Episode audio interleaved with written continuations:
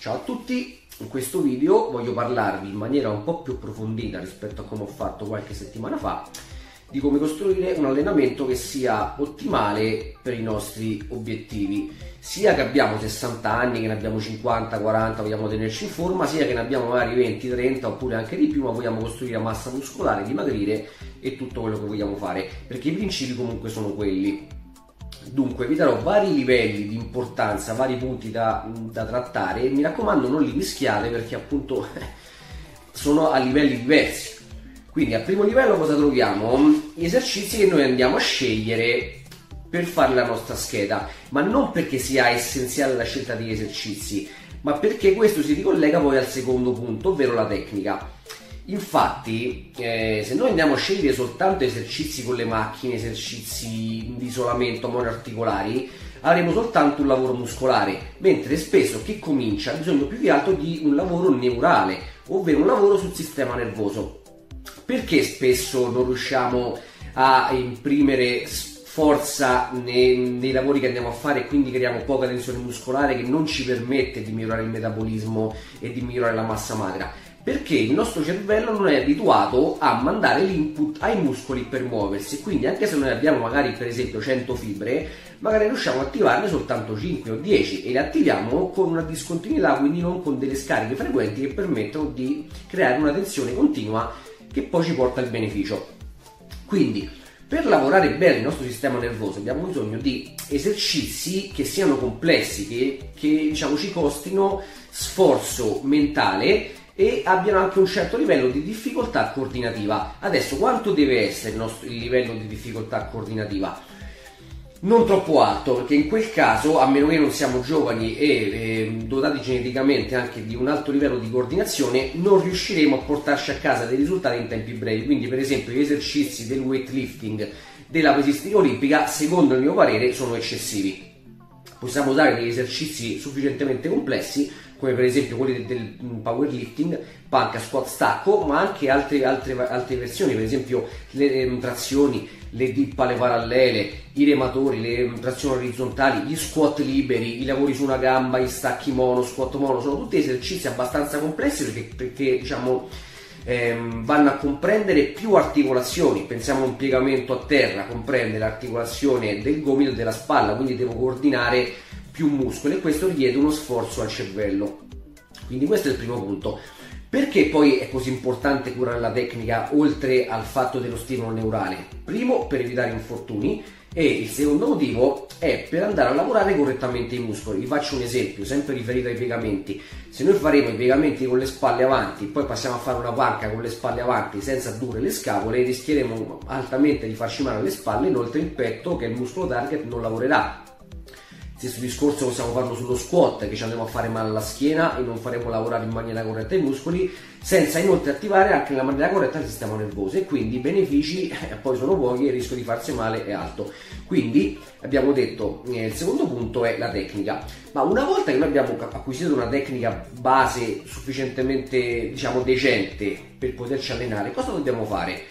Ultimamente si sente molto dire che il parametro chiave per allenamento diciamo, che porti a dei risultati è il volume. E questo è vero, non voglio dire che non sia così, ma il volume vale soltanto quando noi riusciamo ad arrivare a un'intensità sufficiente. E qui entra in gioco il parametro del, del volume spazzatura, ovvero se io non riesco a esprimere intensità è inutile che mi metto a fare mille serie, perché saranno mille serie inutili fondamentalmente. Quindi il terzo punto fondamentale dopo la scelta degli esercizi e la tecnica è imparare l'intensità, ovvero riuscire ad andare a cedimento, ma non perché ci dobbiamo andare sempre, ultimamente va molto di moda il buffer e è giusto, ma il buffer ha senso soltanto quando io riesco ad arrivare al cedimento, so cos'è il cedimento. Cos'è il buffer per spiegare? È quando io decido di fermarmi volontariamente a un tot di ripetizioni prima del massimo numero di ripetizioni che potrei fare. Per esempio, sulla panca posso fare 10 ripetizioni, buffer 1 vuol dire che mi fermo a 9, lasciando quindi una ripetizione non fatta. Ma questo concetto è giusto soltanto quando io so effettivamente qual è il mio cedimento. Altrimenti magari penso di, di poter fare 10 ripetizioni, decido di fermarmi due prima 8, ma magari potevo fare 20, quindi mi fermo 12 ripetizioni prima. A questo punto l'allenamento non ha più senso. Quindi la terza cosa da imparare è imparare l'intensità. Una volta che io ho questo posso concentrarmi su fare un tot di volume, perché a questo punto il volume sarà significativo e ci porterà a un miglioramento.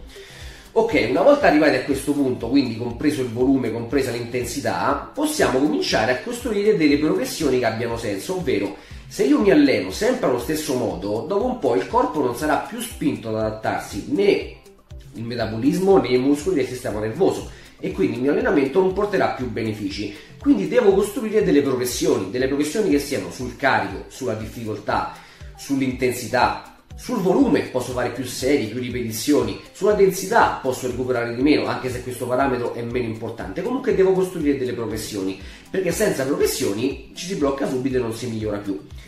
Ok, una volta che abbiamo chiarito questi aspetti, dobbiamo capire anche che le nostre progressioni non potranno andare avanti all'infinito altrimenti facciamo come il milone di Crotone che si caricava il vitellino sulle spalle e quando il, vitellino era diventato un toro lui era in grado di sollevare un toro questo ovviamente non è possibile perché a un certo punto le nostre progressioni lineari si interrompono e questo è facilmente intuibile. Altrimenti nel tempo saremmo in grado di sollevare 500 kg 1000 kg se continuasse. Questo non è possibile. Quindi cosa dobbiamo fare? periodizzare i nostri allenamenti ovvero inserire delle fasi in cui lavoriamo più su un parametro, più su un altro, inserire degli scarichi, inserire delle, delle programmazioni, delle progressioni ondulate, ovvero saliamo per poi scaricare, risaliamo per poi riscaricare e così via. E a questo punto la nostra programmazione diventa un po' più complessa. Eh, è ovvio, questo punto è più per intermedi avanzati, mentre il principiante può andare avanti benissimo con la programmazione lineare, però dobbiamo sapere che a un certo punto da eh, principianti diventeremo intermedi e quello che facevamo prima non ci basterà più per ottenere dei miglioramenti. Ok, questo è diciamo un'infarinatura generale su come costruire il nostro allenamento. Eh, a parte questo c'è soltanto il duro lavoro, ovvero andare in palestra, spingere e ovviamente la costanza. Quindi se noi sappiamo tutte queste cose ma poi non le mettiamo in pratica non potremo ottenere i benefici dalle nostre conoscenze. Ci vediamo al prossimo video, ciao!